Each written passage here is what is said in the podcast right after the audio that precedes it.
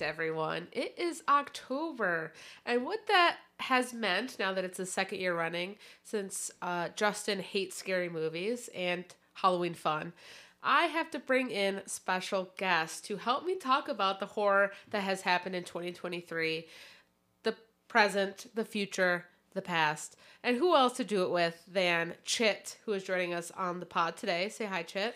Hey. She's super excited. And Kayla here on the pod returning. Hi, Kayla. Hello. We are talking today about the horror films we've seen this year. Some good, some great, some truly terrible. I can't wait to see what we all have to say about some of them here. But first, I kind of want to go back in time and talk about the horror of your childhoods. And I don't mean actual trauma. I'm talking about the scary monsters. Reading books, watching TV shows. What are some of your earliest memories of horror? Like, how were scary things kind of introduced to you? You know, I feel like my first memories were, funny enough, my nightmares. Okay. As a child. And I went through different phases, but from like 10 to 20, I was terrified. And it starts at 10 years old when we learned about dinosaurs. Sure. And we got to see. Yes, Kayla, you're nodding. I know you know this fear. Yep.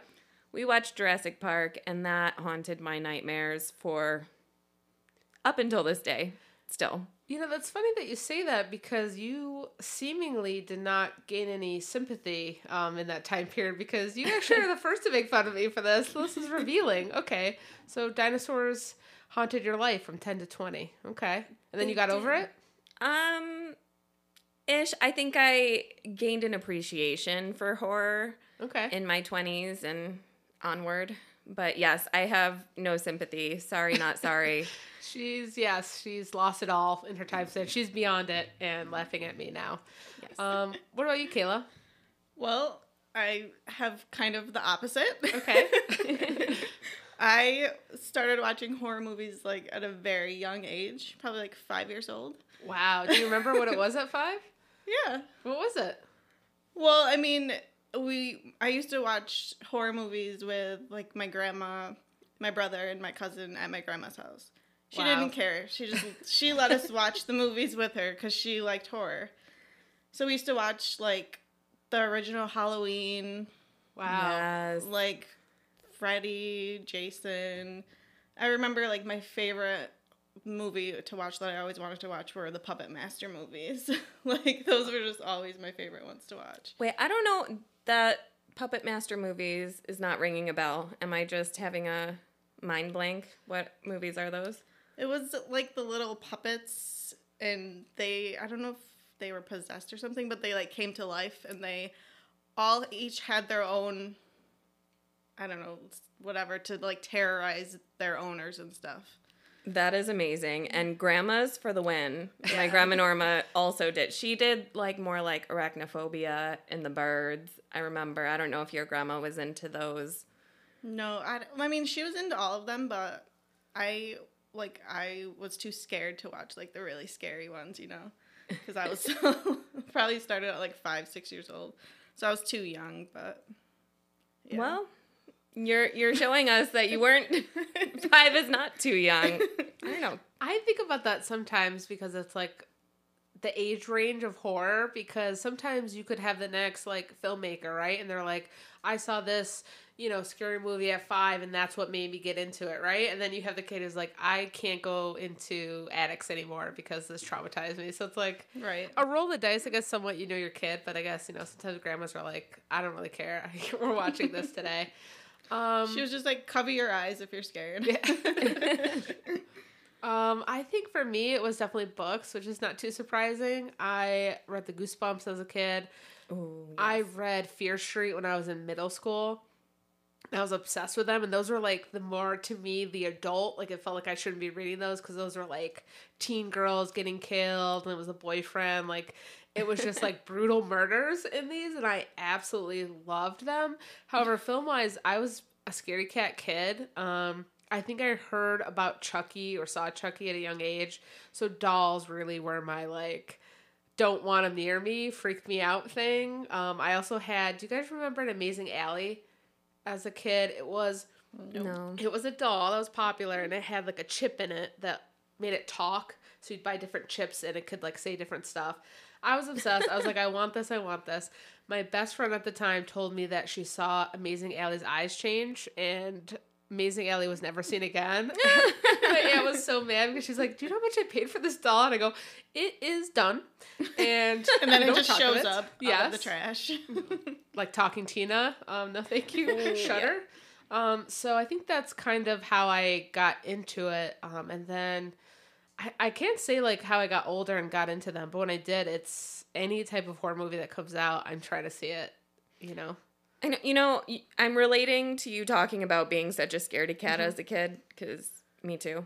Same. But are you saying you don't remember the transition into becoming obsessed? Because I feel like when I hit 20 and I had to live by myself for the first time in a house that I loved but had paranormal experiences, I had to, like, grow a pair and have my come to Jesus with scary things. And then it just took off, and now I consume it all. Oh, Do you remember? That almost gives me, like, Final Girl energy in, like, a horror movie, right? Where they're, like, so scared, and then they just said, like, I'm not dying today, and they kick back. No, I can't say I had that kind of, like, aha, like, I need to own it. I always think I'll be the first to kill in any horror movie, so don't look for me. That's it.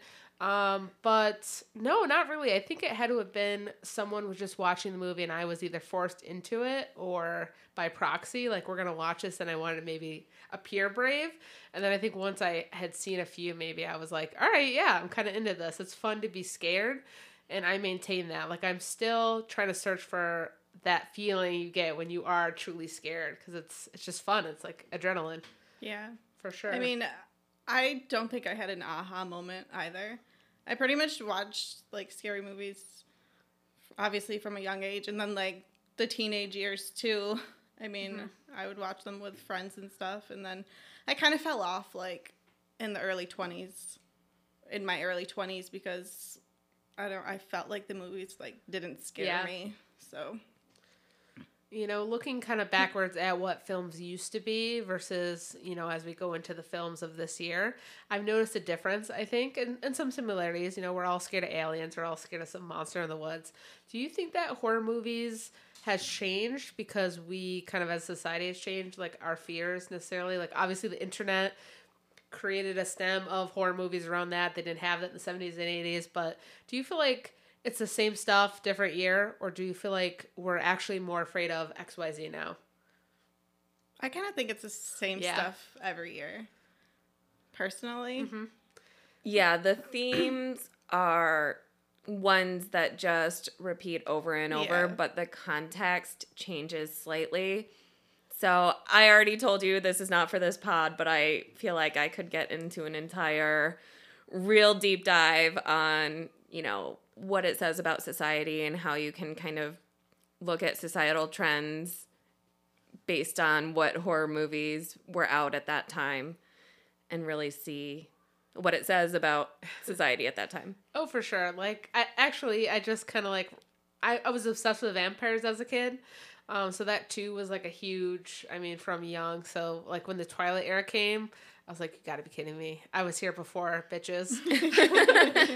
They don't sparkle. God damn it. So, like, but again, like, themes of Catholicism, death, like, vampires are kind of like that demonic thing coming at you. So, yeah, I think people's fears just transcend, and maybe it looks differently now. The computer's haunted. The, you know, this new robot is haunted. Right. But, I mean, it's the same fear as, like, something not real coming to life and coming for you, or, you know, death, or, you know, betrayal. Like, it's all kind of the same themes, but it looks differently and cooler. Our effects have gotten cooler. Oh, yes. So much better. That's the only thing going back sometimes. It's like, you know, Texas Chainsaw Massacre. Like, that's a comedy to me now. I still love it, but it is just so funny to me when I see them in the cabin and they're just like tripping over truly just every tree limb on the ground. So funny. You know, it gets funnier, but I also think that it's more impressive looking back at the old movies before they had, like, the real computer effects and digital effects to see how they had to problem solve making these scary moments and making these monsters and things that are outside of reality. So I do have a little bit of feeling of being impressed. Oh, yeah, yeah. I think that's true. I think, you know, you could watch a theme in, you know, the 60s and then you could watch something today and be like, oh, that reminds me of that film. And again, everyone's inspired by what came before it. So I think now you see a lot of like, that's like the updated Jason, updated this. So I see that a lot. Do you guys have a favorite genre of horror films? Like, do you have one over the other? Are they all the same? Or do you like, oh, this alien movie, I'm in.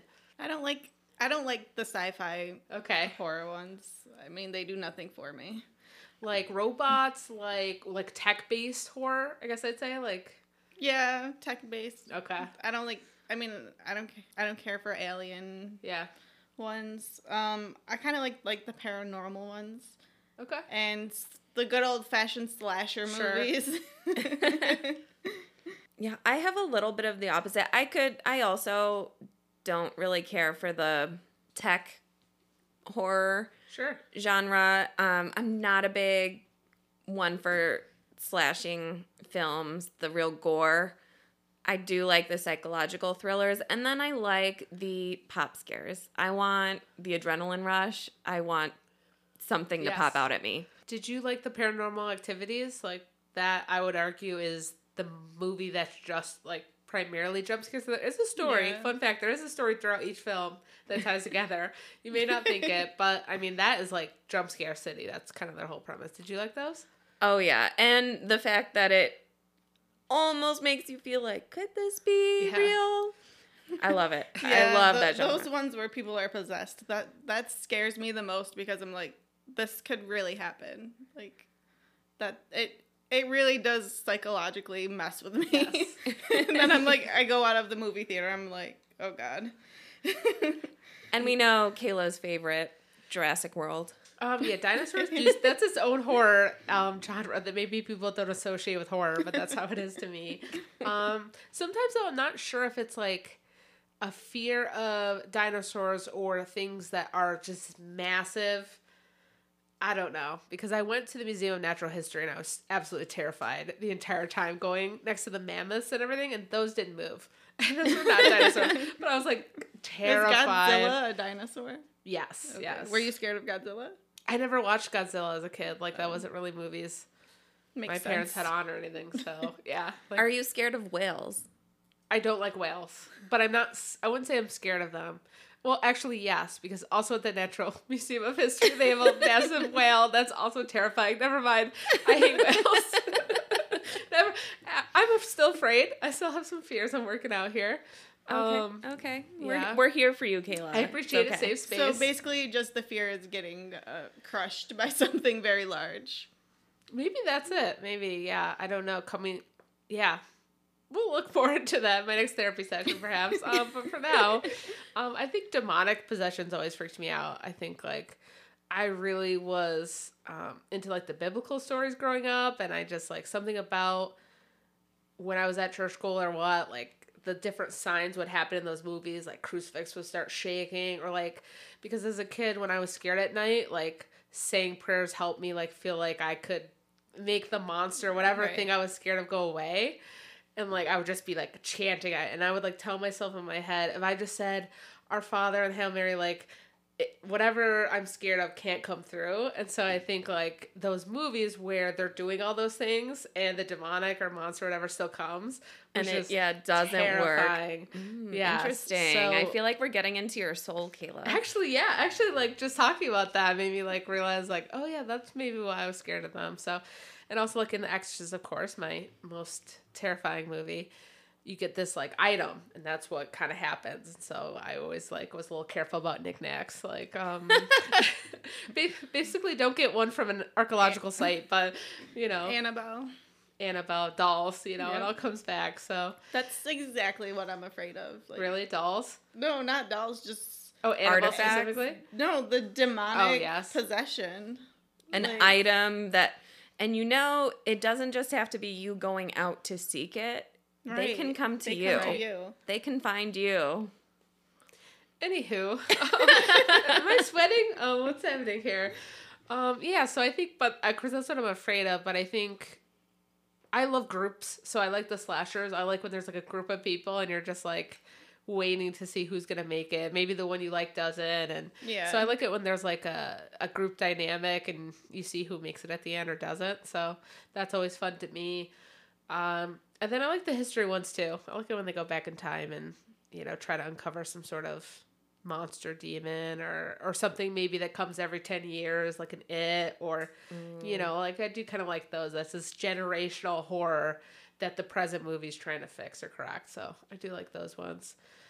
When was the last time you guys were scared watching a horror movie? I had to think about this because I was watching a couple at home this week, and I was like, do I get scared at home? Do I not? And maybe this goes into another question I want to ask you guys about, but when was the last time you were scared watching a horror movie, or have you not been in quite some time? Don't all speak at once. I feel like I don't get scared. Like, I'm expecting the jump scares, so they don't really scare me. I mean, I enjoy them, obviously. Yeah. But I don't think that they really scare me. I remember vividly, like, when the first Conjuring came out, and I saw that in theaters. That one really freaked me out. I remember watching that in theaters to be like, wow, like, this was really good. I'm actually scared. But I don't know. I just, they're not that scary to me anymore. Gore doesn't scare me. Mm-hmm. I just enjoy watching it for the plot. For the plot of the story. for the story. Yes. I wonder if it's, you know, a product of the age, because I'm like you. It was really that, like, teenage time frame in life where I panicked. Like, yes, you go as groups of friends and there's that, like, collective mentality where you're all scared and you're curling up into each other and feeding off of each other's fear. But during those times, I would, you know, drive myself home and literally be on the verge of tears, feeling panicked, convinced that someone was just going to pop up in my backseat and murder me. I would wake up in the middle of the night. I still check my backseat to this day, though. Oh, yeah. I mean, yes, there are crazies out there. Always check the backseat. But, like, after a thorough check, getting in with the doors locked, I still was convinced. Or waking up in the middle of the night and thinking that something is going to crawl up under the covers and scare me. And that hasn't happened in a long time for me. So I do miss that. And I think the last time was teenage years. What do you think, Kayla? You know, it's funny. Like, I just have always had a big imagination. So even sometimes when I'm, like, on a weird road or something, I just think about, like, what if a ghost girl just, like, came in the middle of the road? Like, I just have those random thoughts sometimes. Oh, what? Like 13 ghost curves. Yeah, exactly. Where you, and then you, like, crash your car and they get you, you know. Yeah. As is.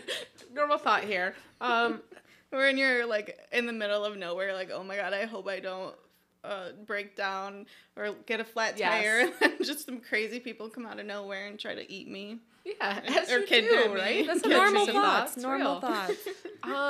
You know, I try to go into it, like, preparing myself. Like, I don't just, like, I just try to look at the story and organically feel that. Sometimes I do. Like, jump scares still sometimes get me, but as far as, like, a story I've watched and then had to, like, you know, try not to think about, I was kind of freaked out watching Lake Placid as a teen. That was the one with the, like, monster crocodile. I don't think I've seen this. Oh, that's a great one. Now it's now I don't know if I'd have the same feelings, but we're so close to Lake Placid. I think we have to watch it now. All right, done. That freaked me out. I don't know why. I thought, like, a crocodile would come and get me in my bedroom, as they're known to do, of course, in New York. But is it like Lake Placid, or are you talking about, like, the Loch Ness Monster? No, Nellie is quite a sweetheart. Okay. You know? No. This one's like this massive monster crocodile that, like, was just, like, killing people in this movie. So that freaked me out. As they do. And, like, honestly, the only one that really, like, The Exorcist was the one I saw, like, 13, and I, like, 2 months it took me to kind of get over that movie. I literally don't think I've fully seen, like, the whole movie. Really? Truly. Kayla, now, is there any way we could get you to join us if Kayla with a C wants to do a straight run through? Because I know, so big news, big Kayla growth. She's going to see The Exorcist Believer with us coming up on Tuesday. Ticket is purchased. You cannot back out. It is happening. Yep, that's accurate. But things. You refuse to agree to see the original again. That's true. And I stand by that. I'm gonna keep working on it. Keep working Kayla on with it. A C.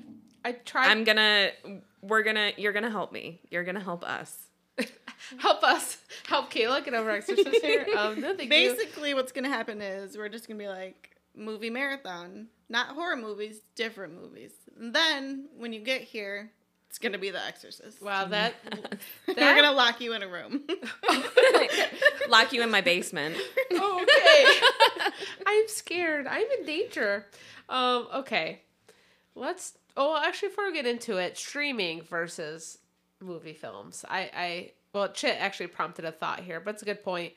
A lot of horror movies are going straight to streaming, so you can just watch them on the comfort of your couch. To me, it's a totally different environment when you're on your couch, even with people, versus you're at the movie theaters, and it's kind of this collective, tenseness sometimes in the theater. You hear other people gasp, you hear other people, jump, and it kind of gets you on edge. How do you guys feel about streaming versus movie theaters? I go to town on streaming. Yeah, you do. You get just so much more, so there's a lot of crap out there, but I've seen some good ones this year. We're going to talk about a couple, but I don't think that you get the big blockbuster. Obviously for the streaming, I don't think they have as big of a budget. So it might not be as good as the ones that come out in theaters. Yeah, I agree with that. But also, if you're home alone, it's nighttime, you could possibly scare yourself a little bit more. Yeah, I feel when you're in theaters, you can blame random noises on any other random person in the theater that you don't know. But if you're home alone or with a small group of friends all together and there's some pop or creak in the distance, you don't get to just leave. Right. You have to sleep there. All good slasher movies start out with someone home alone. Well, thanks, guys. Thank you for that. Love you for it. Yeah, I think that...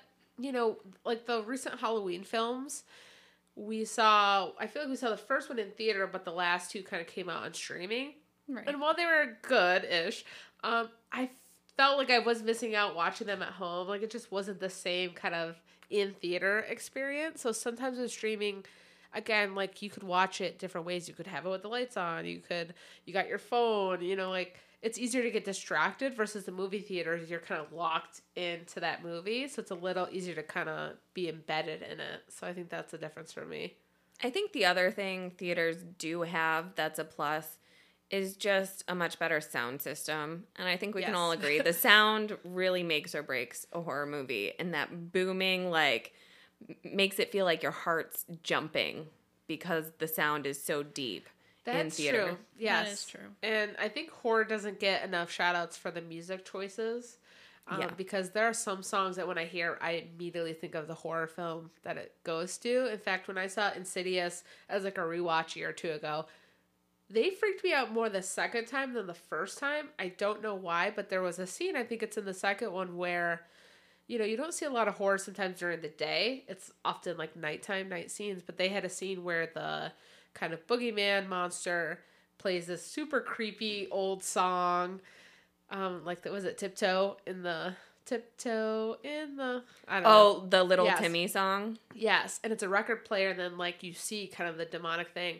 And it was so scary because again it's no, they're not waiting till you sleep. They're also there during you never have a moment of kind of peace. And I go, these movies are terrifying. So yeah. Thank you, horror, for scaring us, and somehow we love you for it. Somehow we keep coming back. We keep coming back. So I think now's a good time to talk about some of the films we watched in 2023 and give a bit of a review, some highs, some lows, and of course, we have to rate them out of 5 VHS tapes. Here we go.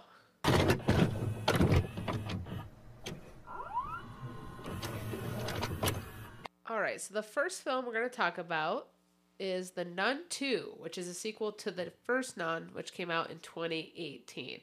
So any highs of the film? Is there anything that you guys particularly loved about this film?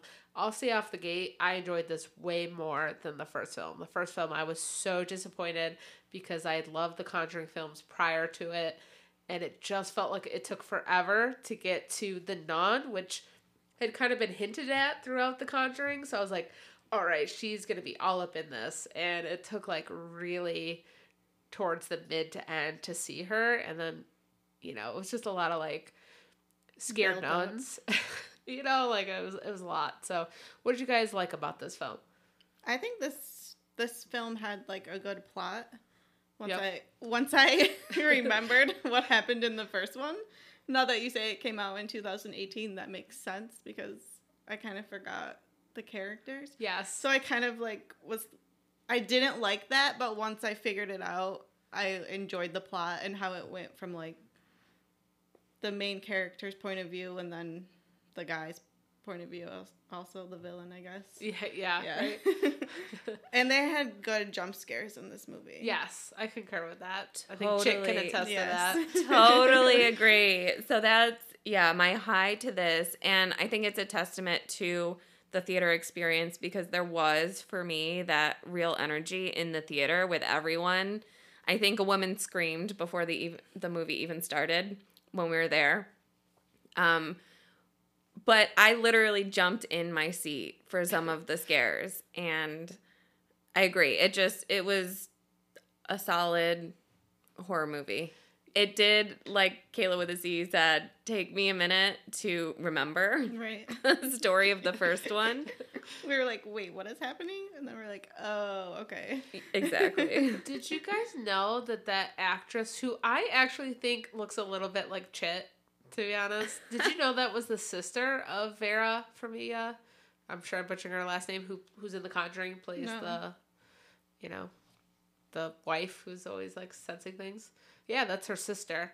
So that's kind of funny that they're related, right? And then in the future, she's seeing the nun kind of like possessed in that movie. So I feel like there's so many connections and Easter eggs that I just need to go watch the whole series over and over to explore. Yes, I agree with that. I think Caleb pointed out the not remembering thing. So there's someone that a character... I mean, we're going to spoil all these films, so just be warned. Spoilers! You know, that he appears and he ends up being possessed from the first movie. He ends up getting possessed. Right. And I was like, who the hell is this? Like, had no memory. And then, like, Kayla, I think you turned to me and were like, who is that? And I'm thinking, and I go, oh, yeah, that's the... I forgot he was, like, the guy that was kind of helping her and ended up saving her. But at the end of the first film... she kind of defeats the nun by using the actual blood of Jesus Christ. So when this demon appeared again, I'm like, how? I don't think you had another vial of that blood. So I'm like, how are you going to banish this again? Like that seems like the ultimate, I guess, you know? But they did. So I thought it was pretty good. I mean, again, I enjoyed it a lot more than the first film. Any particular lows? Anything you guys were like, yeah, this sucked? No, you guys loved it. Not really. I mean, obviously just remembering, you know? Because, like, if you definitely couldn't go in there without seeing the first one. Because I think you would be very confused. Yeah, I agree with that. Yeah, I think, which is pretty good for a movie, that the low for me was that I just didn't remember. And that's something that I could have fixed myself by actually watching The Nun before going to see it with you guys. I wish there was more. I mean, a lot of it was in the first film, right? You're actually seeing the nun, this demonic thing, come throughout the church as she's realizing what's going on. This one was a lot of the possession of him because the demon was trying to get out and become itself. And so it was a lot of, like, him as her. I did enjoy, like, the way the nun would present itself, meaning it wasn't just standing there ominously. It was, like, when she's at the newsstand and all the paper slowly flipped to form into the nun. Like, the way that the demon's able to present itself in different ways to scare instead of just, you know, appearing at the end. I enjoyed that. Not a lot of lows, again, because I was like, if this is worse than how I saw the first one, I was going to be bummed. But I think the nun is so scary. Like, I remember in the first or second film when she's in, like, her office and there's the portrait of the nun on the wall. And it's just, like, staring at her, and then it kind of jumps out at her. Like, I wish... the nun's so scary. I wish I saw more of the nun. honestly. Like, I wish I saw more of that because it's such a terrifying figure. I mean, I feel like you only got to see it a little bit, but then it was quite scary, like, at the end. Yes. And there's clearly more to come, so I'm excited for where they're going to take this. Yeah, for sure. I'm excited. Conjuring does good films here. All right, so we have to do ratings. Kayla, I think we found an update since you were last on. We now do it out of 5 VHS tapes, and you can't do half a VHS tape. Don't ask me how you would actually watch half a VHS tape. All of my movies are like halves. Oh, or halves. Okay, so let's start. Except this one. Listen, someone forgot to rewind. They were not kind. That's true. And left it halfway through. Thank you for that, Jen. Okay, Kayla, you start then. What is your rating out of 5 VHS tapes? I gave it a 4. A 4? Okay. 4 VHS tapes. That's solid. Chit? I was pleased. I also went with a 4. I was pleased. Yeah, I'm going to give it 4 as well. 4 VHS tapes. It was solid. We left that theater going like, that was good. That was good. Like, that was a fun one to go to. All right. Our next film is going to be M3GAN, which Kayla and Kayla saw. 2 different, I think, views of how we ended up liking or disliking the film. I can start because I think I'll be starting on the higher note. I thoroughly enjoyed M3GAN. If you're chronically online like I am, you're constantly reading the online discourse, and people are making so much fun of M3GAN as this like queer icon. Makes no sense. What?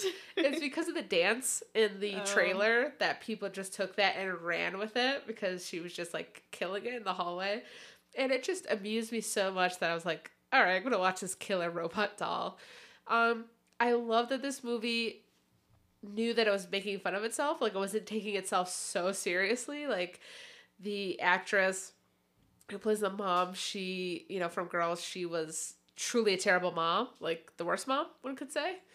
And, you know, just some of the comical deaths, some of the, like, how they were figuring out what was going on was a comedy. And I liked that in it because it helped it more, you know, able to watch. Kayla, I mean, when you put it that way. I'm selling it to you. I'm selling you on a film that I think you're ready to go on some bad things. All right. I liked when the robots fought the robots. Yes, yes. We love robot on robot fighting, gotta say. Anything else that you enjoyed from this film? That was about it. That was about it. Okay. Yeah, you kind of left that theater. I was like, what a great movie. And at the same time, you were like, that was terrible. And I was like, oh, we experienced this movie 2 different ways. It was so campy to me. So also, yeah. I don't trust robots. I hate it. Fair enough. It's the tech stuff, you know? And think about it. So they had to make the robot for the movie. So yes. That robot literally could have been possessed by a demon or something. You would have preferred a more demonic angle to it than the tech was created to be bad. I mean... It starts off. I feel like it could happen. It could. I mean, it starts off like nice, like she adopts her niece because her parents die, and she is this like robot. She built this robot as like a playmate to test, to try to sell, and then the robot just basically becomes fixated on this little girl, and then becomes her like serial killer protector. Yeah, and then even starts to turn on its creator because it thinks that it's controlling her. It wasn't as bad as I'm projecting it to be. No, but I think the sillier moments, like you were just kind of like it took you out of it. I think when you're watching it. She was just. I just like how she killed everyone, the robot. Yeah, violently. She did too. She had no fucks. But she did it with style. Like, she'd cartwheel to kill you. Yeah. Like, the chase scenes were so funny. Like, she crawled under the fence to get to the neighbors. I mean, it was pretty fun. Like, some of the deaths were pretty gory, but funny. Chit, did M3GAN pass you by? Listen, I saw the previews. I'm hearing you guys talk about it. I'm not sure I'm interested in seeing it. I will say the concept is scary, though. Like, did you guys see the article that was talking about the artificial intelligence robot that when asked about what their biggest fear was, it was... Humans? No, that robots would overtake humans in intelligence and overtake the world. So the robots are scared of their own power. That is not great for us. Telling, okay? There's so many ways the world's probably going to end, and robots, you know, not high on my list for exciting ways to go. So I mean, they probably come from aliens, so probably. Maybe then you enjoy more. It's all making sense now. You know, yikes. All right, overall, I gave it a 2. Two VHS tapes. Wow. Okay. I would give it 3.5 VHS tapes. There's no halves. No, there are halves. There are halves now. There are halves now. Oh, okay. Does that change your answer? I had written down 2.5, but it's a 2. Oh, well, okay. She talked herself down. I was like, at first, I think she's getting more into it, but actually, no. I think I said 2 when we left the theater, too. I think that's right. So. I do usually ask for your ratings after we leave a film. Can't help myself. So after, of course, I immediately update my letterbox when I see a film. Okay, so yeah, I give it 3.5. It was a delight. And, of course, there's a Megan 2. Very high. So I can't wait to watch Megan 2 with you in theaters next year. All right. Do you think... Yep. Just a question, because I know Kayla and I don't like tech films. Specifically, Kayla with a C and you, just for the listeners. Okay, I was going to keep making the distinction. I will, but... the listeners can figure it out. Yeah, we don't all sound the same. We sure don't. So, do you think people who really like... if robot horror was like their favorite genre, do you think M3GAN could stack up with movies like iRobot or other films of the same nature? I think yes, but like you have to compare it to like the comedy aspect. Kind of like if you like Aliens, Mars Attacks would be the comedy part of Aliens. Because M3GAN's not going to stack up to the super serious, like the Will Smith one, I Am Legend. Like it's not going to stack up to the intense horror themed whatever, you know, vampire zombies. So you kind of have to take it like the comedy aspect. Take it for what it is. Yeah. Yeah. Okay. But, you know, for me, like science fiction, I was never interested in like space science fiction. I was more interested in like the tech, time travel, like the stuff that could be here on the planet. So I think like tech horror kind of goes right into that, like an interesting thing for me versus like, you know, Star Trek stuff. No offense to Star Trekkie fans, actually. That's how well Trekkies. I know them. Yeah. But I can never get into like that kind of stuff. Star Wars is about the extent of what I can have. So okay, considering we're a pretty tough audience for that genre of film. For our audience who are all listening and deciding what they're gonna watch in the next week before Halloween, would you say? Yeah, go see M3GAN. It's a fun tech funny movie. I think it's like a horror comedy delight. I do. That's kind of like the genre I'd put it in.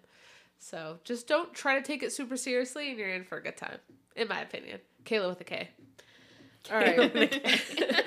Enough about M3GAN. Yeah. All right, Kayla with a C. All right. Next we're going to talk about Talk to Me. How about that? We all saw it. This was, I would say, a highly anticipated film for me. Of course, you know I'm an A24 super fan, so I was like, done, sold. What did you guys think of this film? What were some highs of Talk to Me, which I think is a celebrated film that came out this year? Firstly, I want to say I've really enjoyed this year having my movies with the Kaylas. Aww. The three of us have been going to some movies this year, and I've really enjoyed it. So that is a high for me. I also really like the concept, and you have teenagers who are getting into trouble. Of course. Mm-hmm. That's classic story. But this idea of, you know, what would you do to talk to a loved one that's deceased? Where's the line? Can you trust that it's your loved one and not something darker? Wow, that just brought back the Exorcist in me, because the demon often tries to use his loved ones that you think you're talking to. Demi. Anywho, yeah, that's a good point. Like, that's kind of the whole of the film. She, you know, the character loses her mom. She sees an opportunity maybe to try to talk to her. And of course, it invites darker kind of elements to it. But the cool thing about it is it has this, it's kind of this Mod Podge graffiti laced hand that you essentially grab and say, talk to me. And you're kind of get this euphoric feeling as you're like kind of possessed by a demon, but it has to be at a certain time or bad things happen. I will say this movie didn't have like the traditional jump scare monsters. For me, the parts where I was like cringing, turning my face, was because it's so gory, and like, I mean, some of the violence in it, self-violence at some points, it was so bloody and like violent that I actually shuddered several times during that film. I was like, oh my god, like especially with the eye, like damaged eyes always freaks me out. So yeah, that was particular. It was quite gory. I like how it, like when they held the hand or whatever, and it brought you to wherever you were going. Yes, yes. I like how it like transitioned into that. Like, it was kind of like you were seeing through yes. that person. They did a really good job with that. Yes, because you get the different, I guess, personalities, too, you know? Like, some are benevolent, nice, right? Right. Like, this is my time to live, kind of get out of the spirit world or whatever. And then, of course, you have some that are bad and have bad intentions, so. And I like how cool. The kids, like, kind of banded together to help the one brother. Like, yeah, the brother that really got the short end of the stick, that's right. for sure. And I think... You know, horror movies, they're not known for being, you know, top-tier acting, let's just say. But somewhat, yes. Yeah, I agree with that. I do think it was decent acting. Yeah, it was. Yeah, because I don't, like, it wasn't any A-listers or even B-listers, really, right? No one that I, like, particularly recognized. It was believable, too, like, that this group, like, maybe you weren't necessarily all friends, right. but they, you know, you end up at a party together, and you have this, like, you hear this rumor that they're doing this thing, you check it out, so, and then, of course, the little sibling going, like, insisting, oh, I can do it, I'm brave, and I'm like, oh, no, kid, like. I like that it was a different concept than a lot of yes. horror movies now. Yeah, I agree with that. Hopefully, the creators of this decide to do, like, stick to this genre. I think that's also a hard time, too, when you enjoy a horror film and they move on to maybe different subjects. I really love when someone consistently is, like, horror is what I love and what I like to make. And so you can kind of see that history of films and kind of see, like, where their, you know, excitement kind of turned, if it stayed in the same genre, if it moved on. So I think that's cool. Exciting to have new filmmakers there. Anything low of the film? Anything you didn't particularly like? I thought it was pretty good, other than the cringe. Yeah, I think the gore really was making me just hold on for the story and the other things. And the fact that, like you said, it wasn't huge jump scares. Right. But I still liked it. The ending was kind of okay to me. Like, so she ends up kind of sacrificing herself, as one is known to do in a possession type thing. And then she ends up being in the spirit world and actually gets a chance to talk to someone right through the hand. So you kind of see the other side of what the spirits are seeing. Okay. I was like, I don't know. But it set it up for another movie. Yeah, I was just rooting for her, you know? So it's a little bit of a bummer that, like, that's right. how she went out, you know? You know, I enjoyed that ending as you refresh my memory. Yes, yes, as I remember the ending, I remember that I enjoyed that. Yes. Yeah, no, it led me to so many questions. I could go down a rabbit hole. And we know I love a rabbit hole. Call me Alice. But I would love to know, like, the stories of the other spirits. Did anyone else get trapped through the hand like her? Is there other legends about this hand? Where did this object come from? I think there's more to this universe that I think they touched on it, like, a little bit in the movie, right? Like, the history of its traveling. I think they talked about, like, how they found it, or, like, maybe how it, like, a Jumanji type aspect, right? Like, you just kind of hear it call to you or something. But I see you want a prequel. Yeah, I gotcha. Talk to me. I would love a prequel. You know how the hand was created and why it was a hand, I guess. And, give me the witch that cursed it. Okay. I mean, they definitely set it up for that, so maybe we'll get it. Yeah, we'll have to see. All right, what would you rate Talk to Me? I'm gonna give it 4 VHS tapes. It was good. I gave it 3.5. 3.5. Okay. Chit.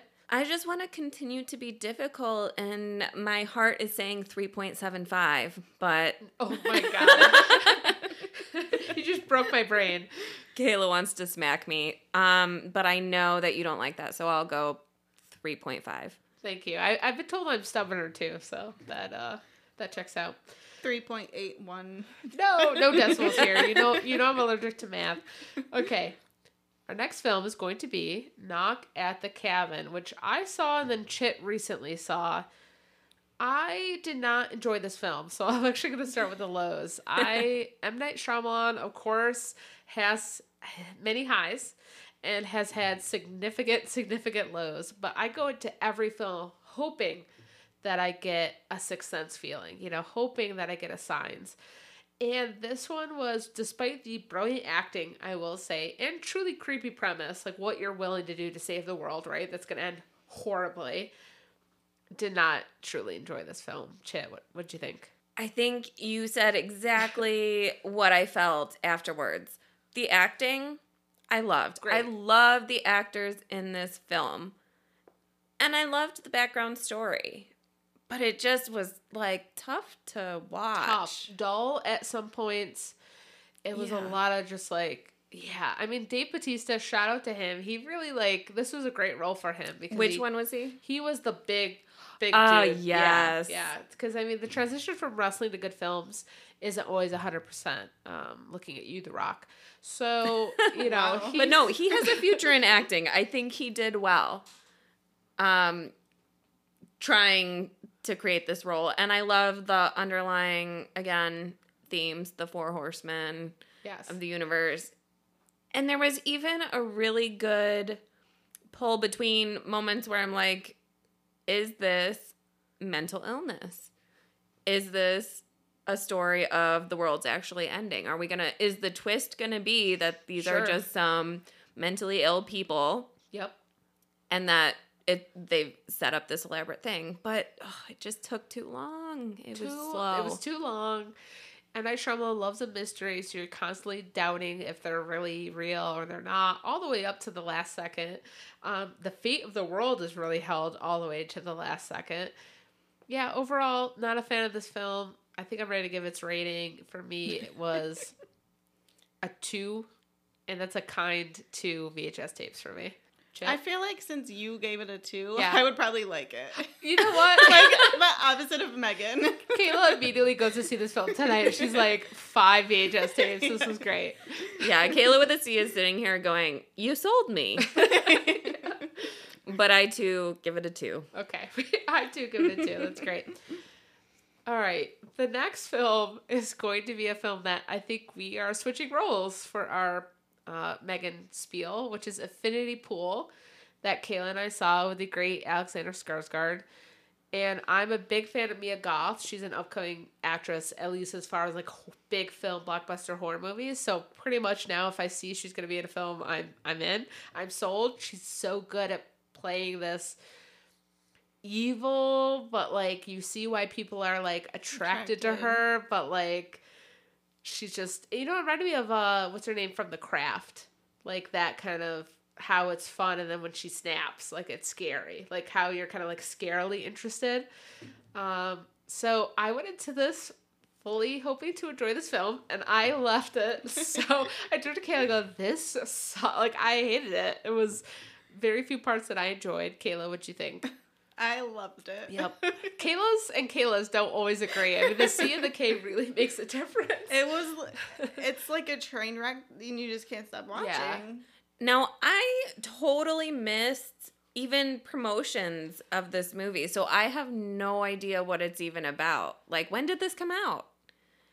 This was like a mid-year, like, movie. It feels like both yesterday and like 10 years ago. I would say it wasn't like super trailer heavy. Like it's kind of a artsy-ish film, I guess. Like it's not that huge blockbuster. Like go see this. Tell me in the audience what is the premise. You might like it because I think it's psychological. Yes, it totally is psychological.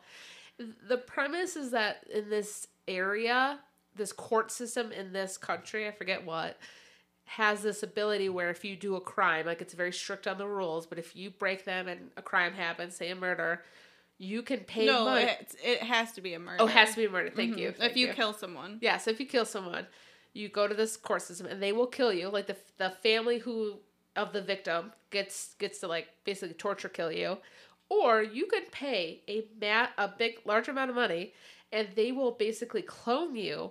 And then that clone is the one that the victim's family gets to torture, but you get to basically keep doing what you're doing.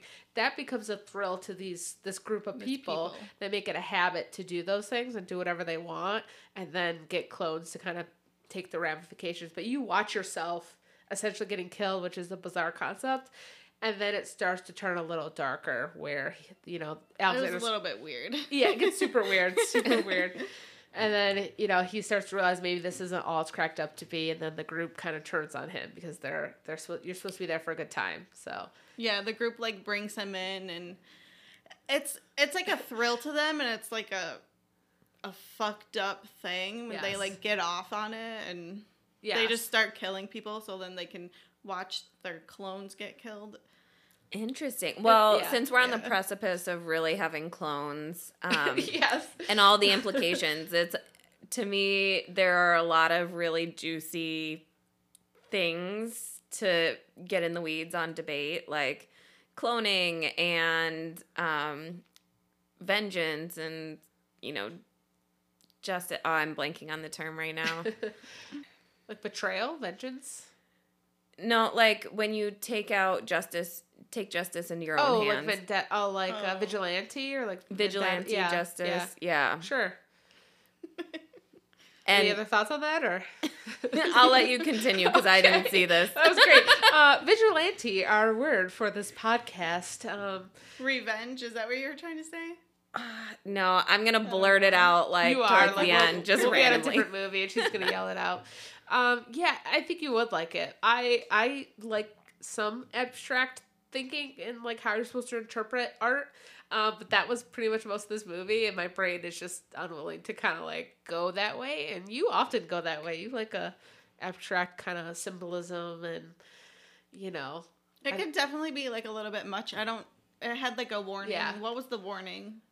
To go to the movie theater if you're instead if your name's Kayla with a K, like no, turn back because of like the lights and stuff. Oh yeah, like there's a lot of, for like if you're epileptic. Yes, that's right. I had a warning for that, so that was like a little bit much because it was like music and like strobe lights at the same time, and you're in a dark theater, so like when it turns bright, you're like shocked.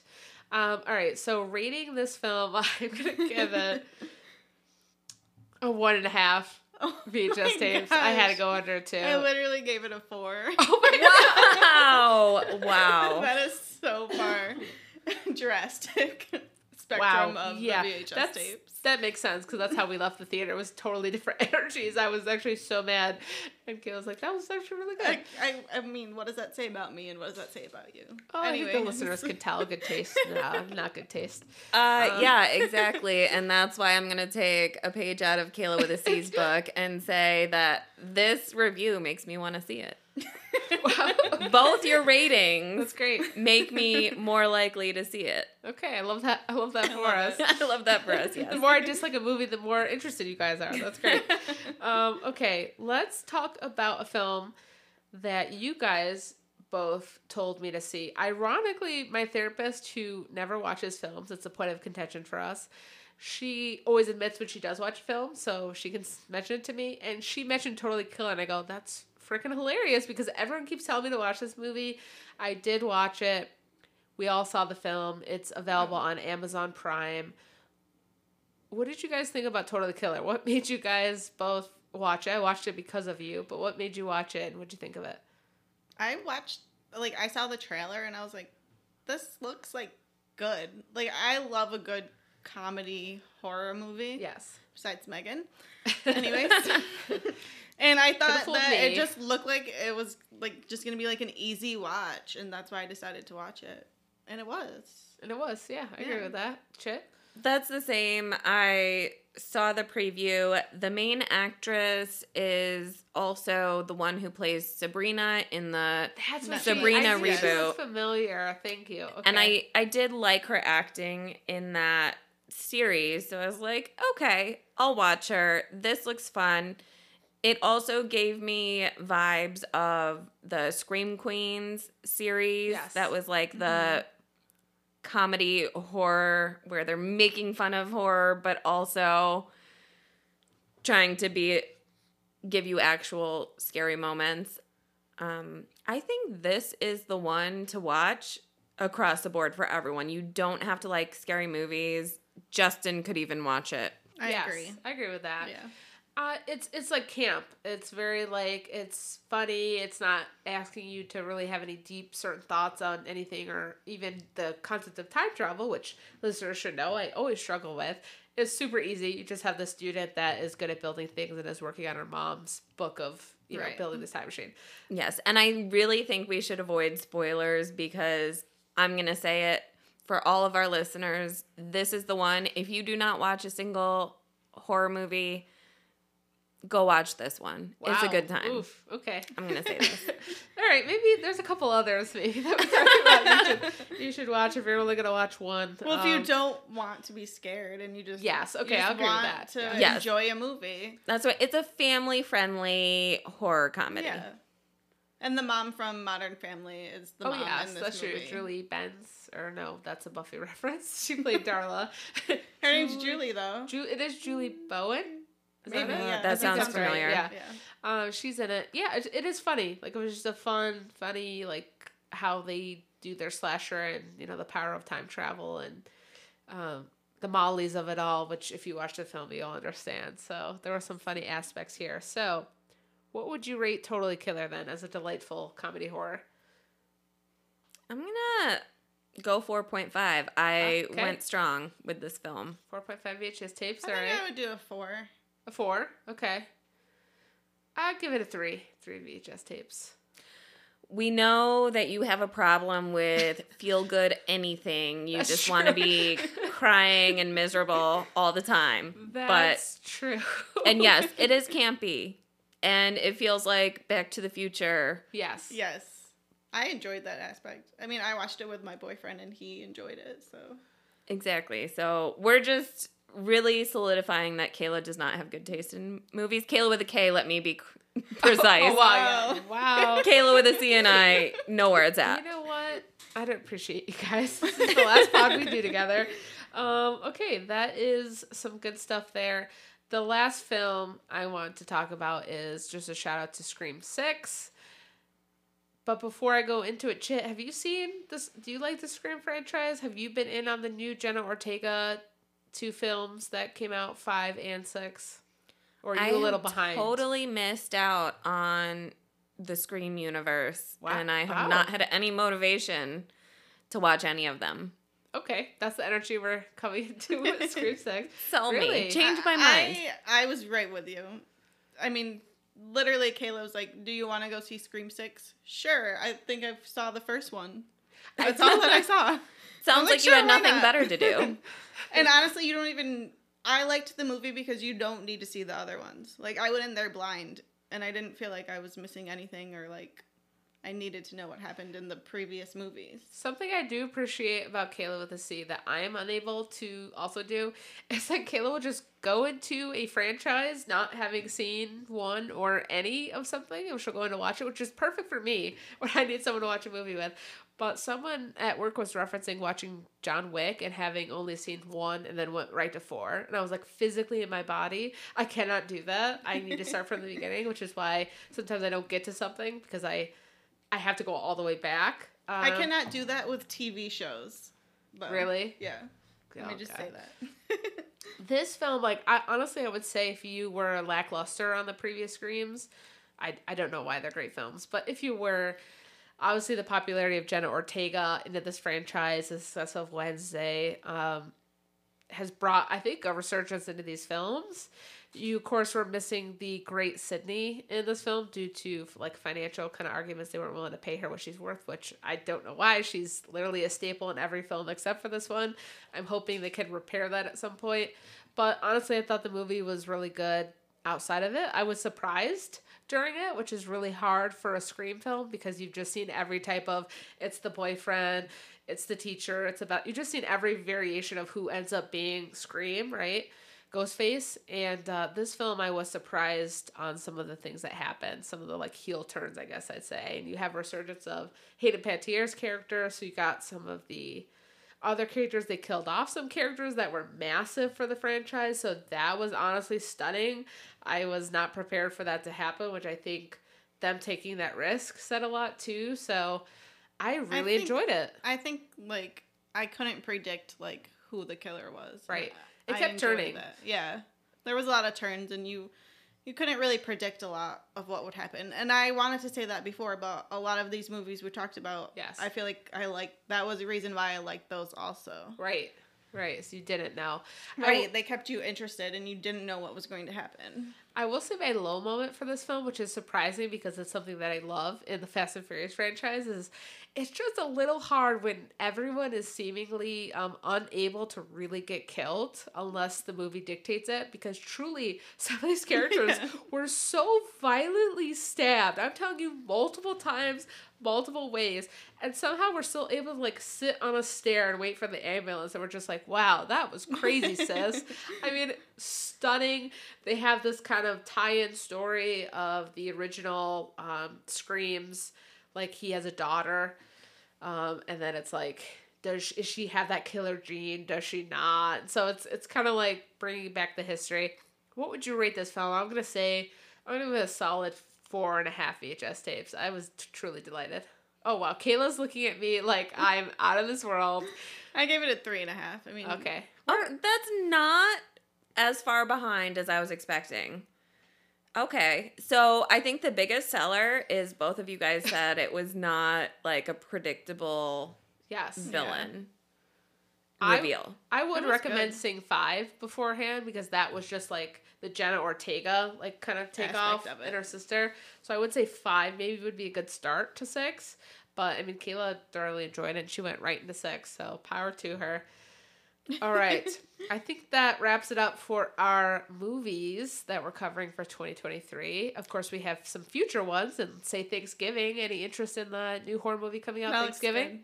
That looks good. It will be an event. I'm excited. Yes. All right. So let's go ahead and get to our Swirly of the Week. All right. So Swirly of the Week time. I'll go first. I've been realizing in a world of streaming where, you know, one movie maybe we're like, oh, I can't wait to see this. You wait like a week or two, it's gone, right? Can't find it anywhere. Or now it's on the one streaming site you don't have. So now you have to pay that.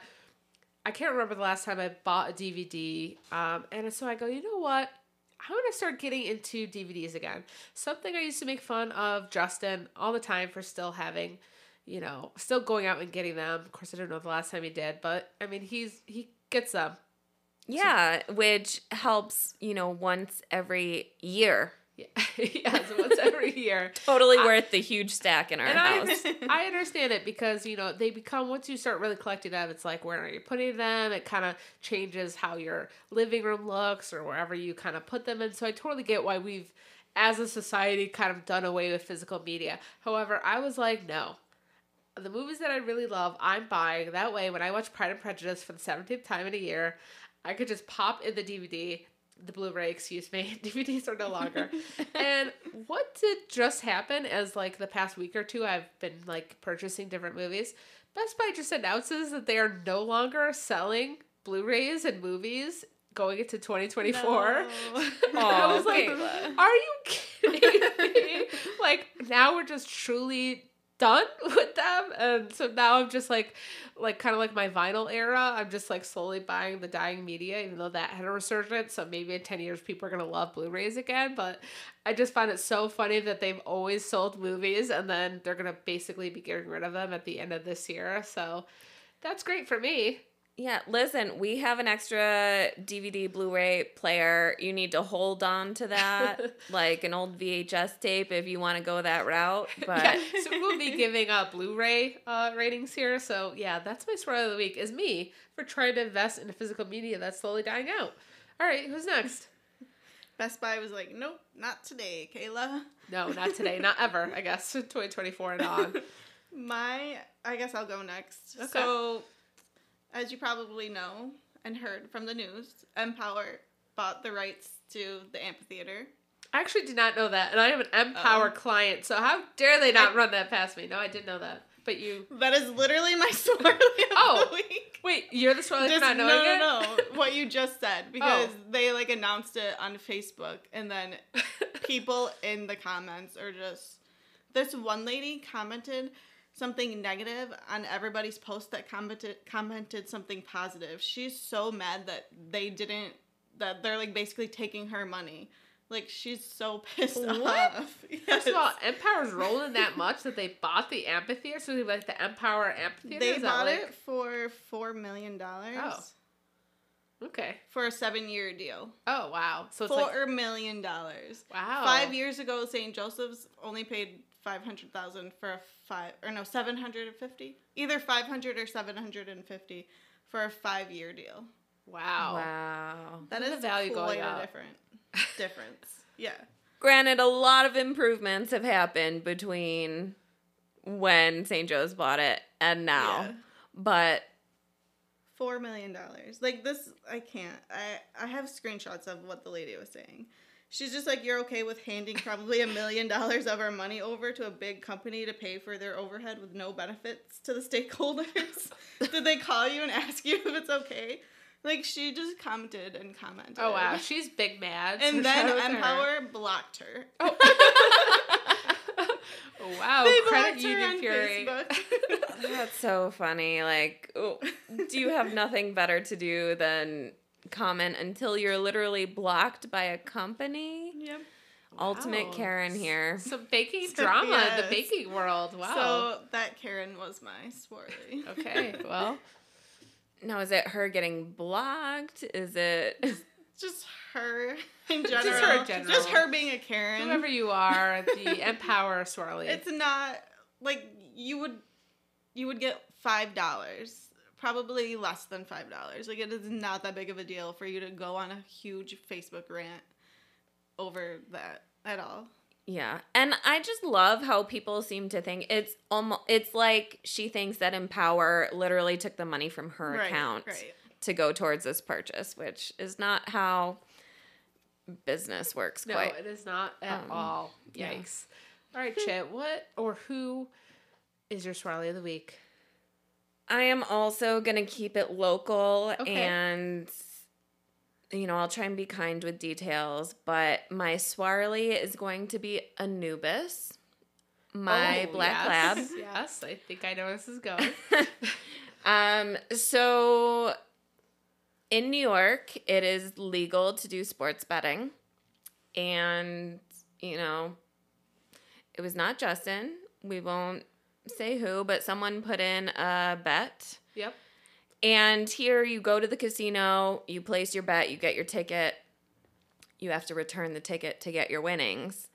Well, there was a ticket that won 4 figures. Wow. Let's just say, yeah, impressive. Okay, I'll give him that. Anubis thought it was also impressive and delicious. And delicious. He ate it. No, he ate a winning ticket. Now, he probably thought he was doing something wonderful. Him and Aria tag team. He will get, like, napkins or something off the counter and slip it to Aria. She'll sneak it downstairs where they can share in the spoils and tear it up to their heart's content. So I have no doubt that he grabbed this off the table for her to sneak it downstairs, and I just found a little bit of the receipt, just enough to prove that it was a tasty snack.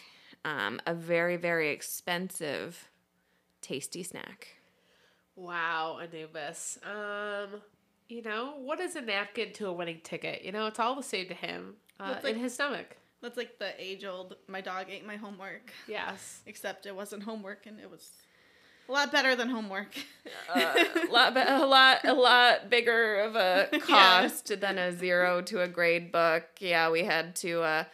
shell out, and it may or may not have led to our own real-life horror story, which Kayla got live updates of throughout the night as I'm clenching my golf club. Yes, Chip might be that final girl in the horror movie, is all I'm saying. Don't mess with her. So, good to know, Anubis, if I have anything prized that is in paper form.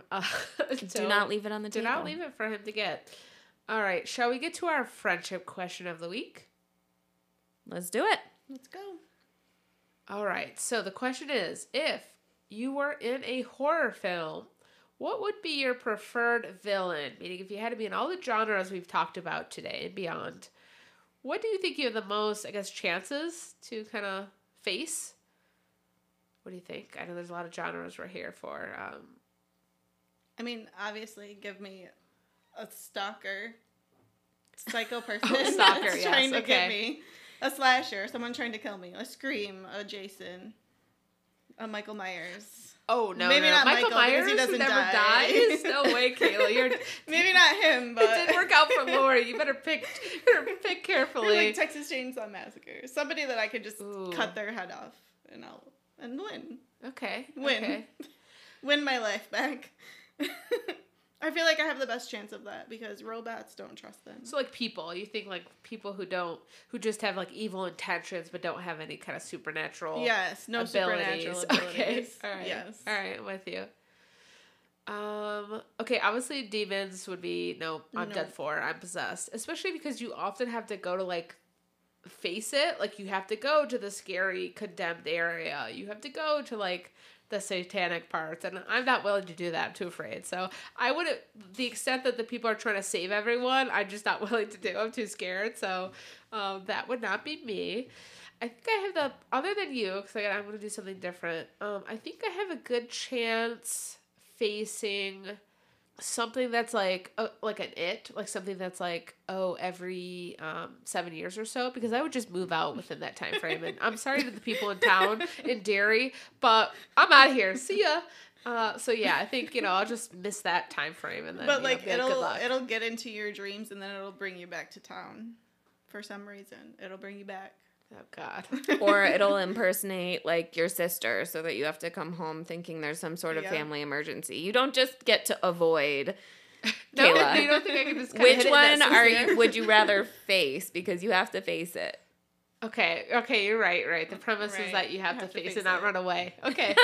You can run away from anything, Kayla. I would run away from the serial killer that was trying to kill me. Okay. But you also said you would go on the offense and kill it, and you feel like you could attack. I'm like, because every time I watch a movie, I'm just like, do something. Like, you're running up the freaking stairs. Like, try to kill it. Do something. So I think I'm going to go old school, and I'm going to say werewolf, maybe. Like, maybe I feel like some silver in each hand and a strong will. I could just... That's a good one. Beat it down. I also know it's going to be human during the day, so I could do maybe some safer hunting during the day. Scout it out. Watch out for full moon, type behavior. Vampires, obviously, I'd be like, please, have at it. So, yeah, werewolves, please turn me into a vampire. Let's go for the werewolf. Okay, yeah, I like that because you have a very finite time where the danger is very real. And if you can get yourself through that full moon, you have a whole nother month before you... have to fight another day. Correct. Yep. I like it. That's a good one. Thank you. I want to change my answer. I'm just kidding. I feel like my love of animals and... okay. Uh-huh. Your love I'm just thinking about, the movies like... Pet Cemetery? We didn't even get into that, but... Nope. Just animal theory and behaviorism... If there's an unknown animal, like in The Tank, which I believe is a Hulu movie that was out that I was prepared to talk about. Yep. But it's this creature that is unknown to man. And I feel like... What are you saying, Chet? You want to find a raccoon? Is that what you want to do? Yes. Like, she's like a rabid raccoon. Animal. I'm terrified. Are you talking like an amphibian monster, like something that's in a tank? Like you're saying tank? So not like, that. Well, okay, it's like Lake Placid. The monster from that movie was like an old large water tank, and the amphibian was not confined to the tank. So what a creature, perhaps. Like, but yeah, the creature. I feel like. Creatures, you can predict their behavior if you are able to get enough kind of data points on behavior, and generally speaking, they're seeking food, they're seeking survival. You might be able to figure out a way to coexist. Okay, so Chit wants to coexist with this animal-like predator monster. She just wants to live her life in a horror. Kayla wants to befriend and tame the monster. Yes, okay. I would. So you want one with practical needs, meaning this monster isn't just there because it enjoys killing, but it has like some sort of animalistic. I need to like live. Yeah, that you've stumbled across something that is scary, but its intent is not to come like specifically scare you. Then again, the paranormal... I feel like you just want to fight a tiger. What am I saying here? No, a gorilla. A gorilla. Horror, shit. Horror. I want it to bow down in front of me. You want a jaguar, a panther friend, one could say. So that checks out. Purr. Well, already done. On that note... Well, I want someone to stalk me. Yes, exactly. You want a stalker. You want a stalker. You want to face a wild beast. I guess I want a wild beast. My chit wants to purr. Yeah. Wait, so who do we think would live?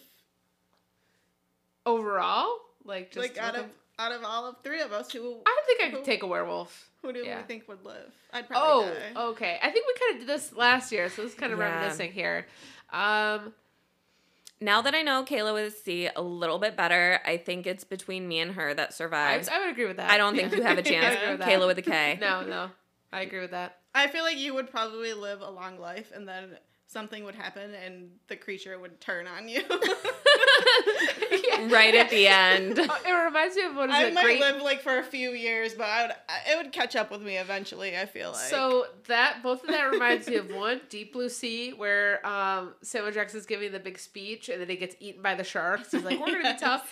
And then you just reminded me of Final Destination, where the girl in the first film survives and then tries to help the other group and gets killed. So death does find you. But don't look for me. The only thing that's my saving grace is that I wouldn't be in many opportunities where these things would happen, because I'm like, no, I'm going to stay home. So it will find you, Kayla. Don't worry. God, and life is scary. Thank you for coming to my chit chat on horror movies with the Kaylas. Oh, beautiful ending there, Chit. What Chit said. See you next week. See ya. Well, that's it for this episode of Wrong Opinions Only. Please follow us on Instagram @WrongOpinionsOnly and on Twitter @WrongOpinionsJK, where we'll be dropping some clues and hints to upcoming episodes. Until then, JK out.